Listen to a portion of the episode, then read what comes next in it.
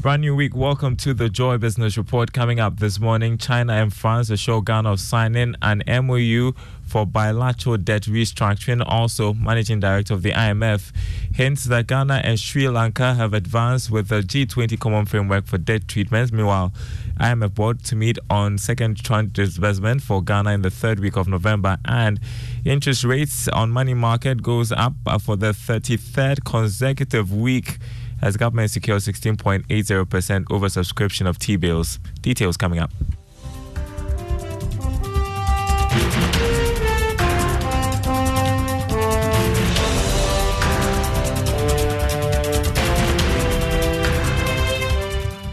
My name is Daryl Kwao. Thanks for being with us this morning. Hello to our friends listening from Koforidua on KTU Radio. First up, China and France have given some indication of signing an MOU with Ghana to restructure the country's bilateral debt. Finance Minister Kenneth Ofori-Atta disclosed this on the sidelines of the annual IMF World Bank meetings in Marrakesh, Morocco. George Rafi has more.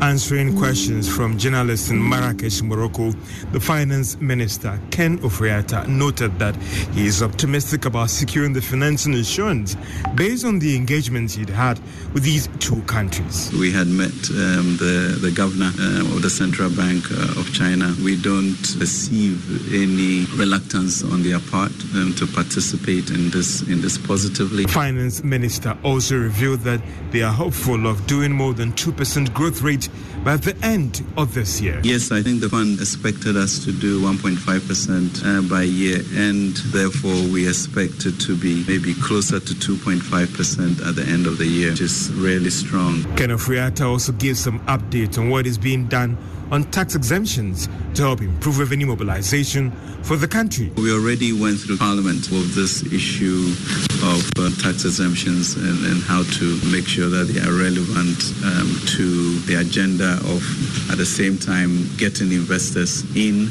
On inflation, the minister added that government is committed to working with the Bank of Ghana to bring the situation under control, promising that the slowdown that we are experiencing over the past two months could be sustained going forward.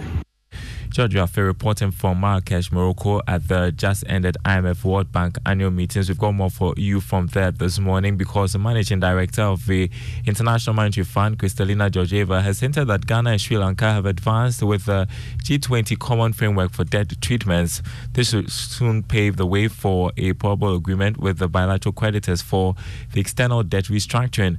Finance Minister Ken Ofori-Atta has already indicated that Ghana will conclude negotiations with its bilateral creditors, including China, by the end of the year. Speaking at a press briefing, um, Ms. Georgieva said her outfit has made progress on debt resolution for countries in debt distress. More agreement on how to go about debt restructuring today, and it is visible in progress of common framework and non common framework cases that are currently under discussion uh, some of them completed, like Chad, Zambia. Uh, some of them very well advanced, like uh, Sri Lanka and Ghana. Some of them speeding up because they need to, like Ethiopia. But that sense of constructive progress is there. Kristalina Georgieva there, Managing Director of the International Monetary Fund, while the Director of the IMF Africa Department, Abebe Selassie, has indicated that it's not the turn of the bilateral creditors to respond positively to the corrective measures Ghana has taken pleased with the progress that has been made in implementing the program since uh, since it was approved by the board, uh, and even a little before, because there were quite a number of important steps that have been taken. Action is also needed from creditors' side, of course. We're very, very hopeful that the ongoing discussions amongst official creditors will also expeditiously allow us to conclude the upcoming review. So Ghana has done its fair share, and it's for creditors to take steps. And this, we're not going to be asking the government to do more adjustments because creditors haven't asked either. So, you know, we will provide all the information necessary so creditors can move, allowing us to go to the board as soon as uh, possible. In a related development, the IMF board is expected to meet in the third week of November to consider Ghana's first program review and approval of the second tranche of $600 million. Government will, from this morning, begin negotiations with private external creditors and Eurobond bondholders uh, in London. The negotiations will center on proposals that the Finance Ministry has made in restructuring the debt to these creditors. Now, the Finance Minister tells Joy Business the government is hoping to close a deal with these private creditors before the end of the year. This is part of a broader move to conclude negotiations on the external debt restructuring. There's a full interview that's going to be coming up this Thursday at 9 p.m. on a PM Express Business Edition with the Finance Minister Ken Ofori-Atta. You should be on the lookout for that. While in other news, interest rates on the money market went up for the 33rd consecutive week. However, government was able to record a 16.80% oversubscription of the treasury bills to the tune of 2.620 billion cedis. Here's more in this report. According to the auction results from the Bank of Ghana, the yields sustained their upward trend. This will increase the government interest payment. The 91 day bill increased by 0.29% to 29.19%, while the 182 day expanded 0.21% to 31.42%.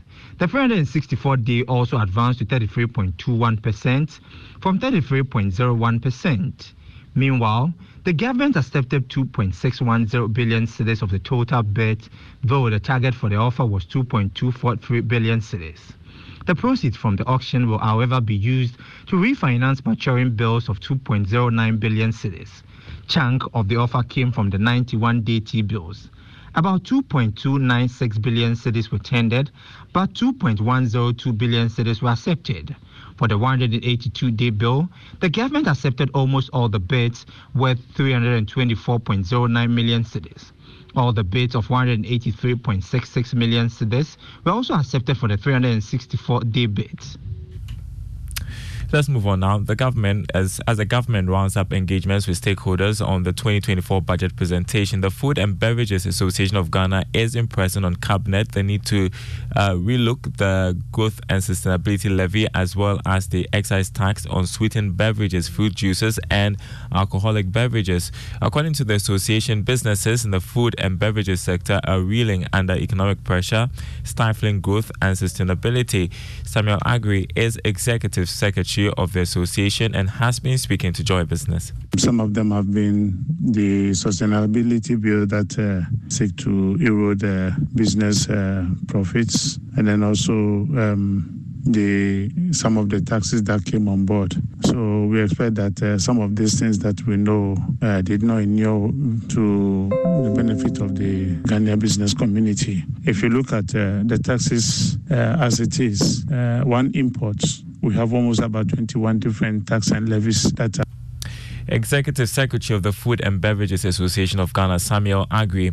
The Logos Rhema Foundation for Leadership Resource Development has called for a clearer path to economic growth and development by the government. According to economist and president uh, Dr. Abu Bako, the mismanagement of resources by leadership across the world is not in line with the will of God. Hence, the need for proper structures to be put in place to discourage people from siphoning public resources. He was speaking at a media engagement ahead of this year's 100 144 hours praise and worship festival. The people that have responsibility of governance should be the people of God. This whole thing about, you know, uh, you don't mix politics with religion is completely off. That's not biblical. It's not scriptural. I talked about the aspect of, you know, governance, which is what you just asked about. I talked about the aspect of the economy being properly built. I talked about the aspect of education, training, and development coming forth the way it should be.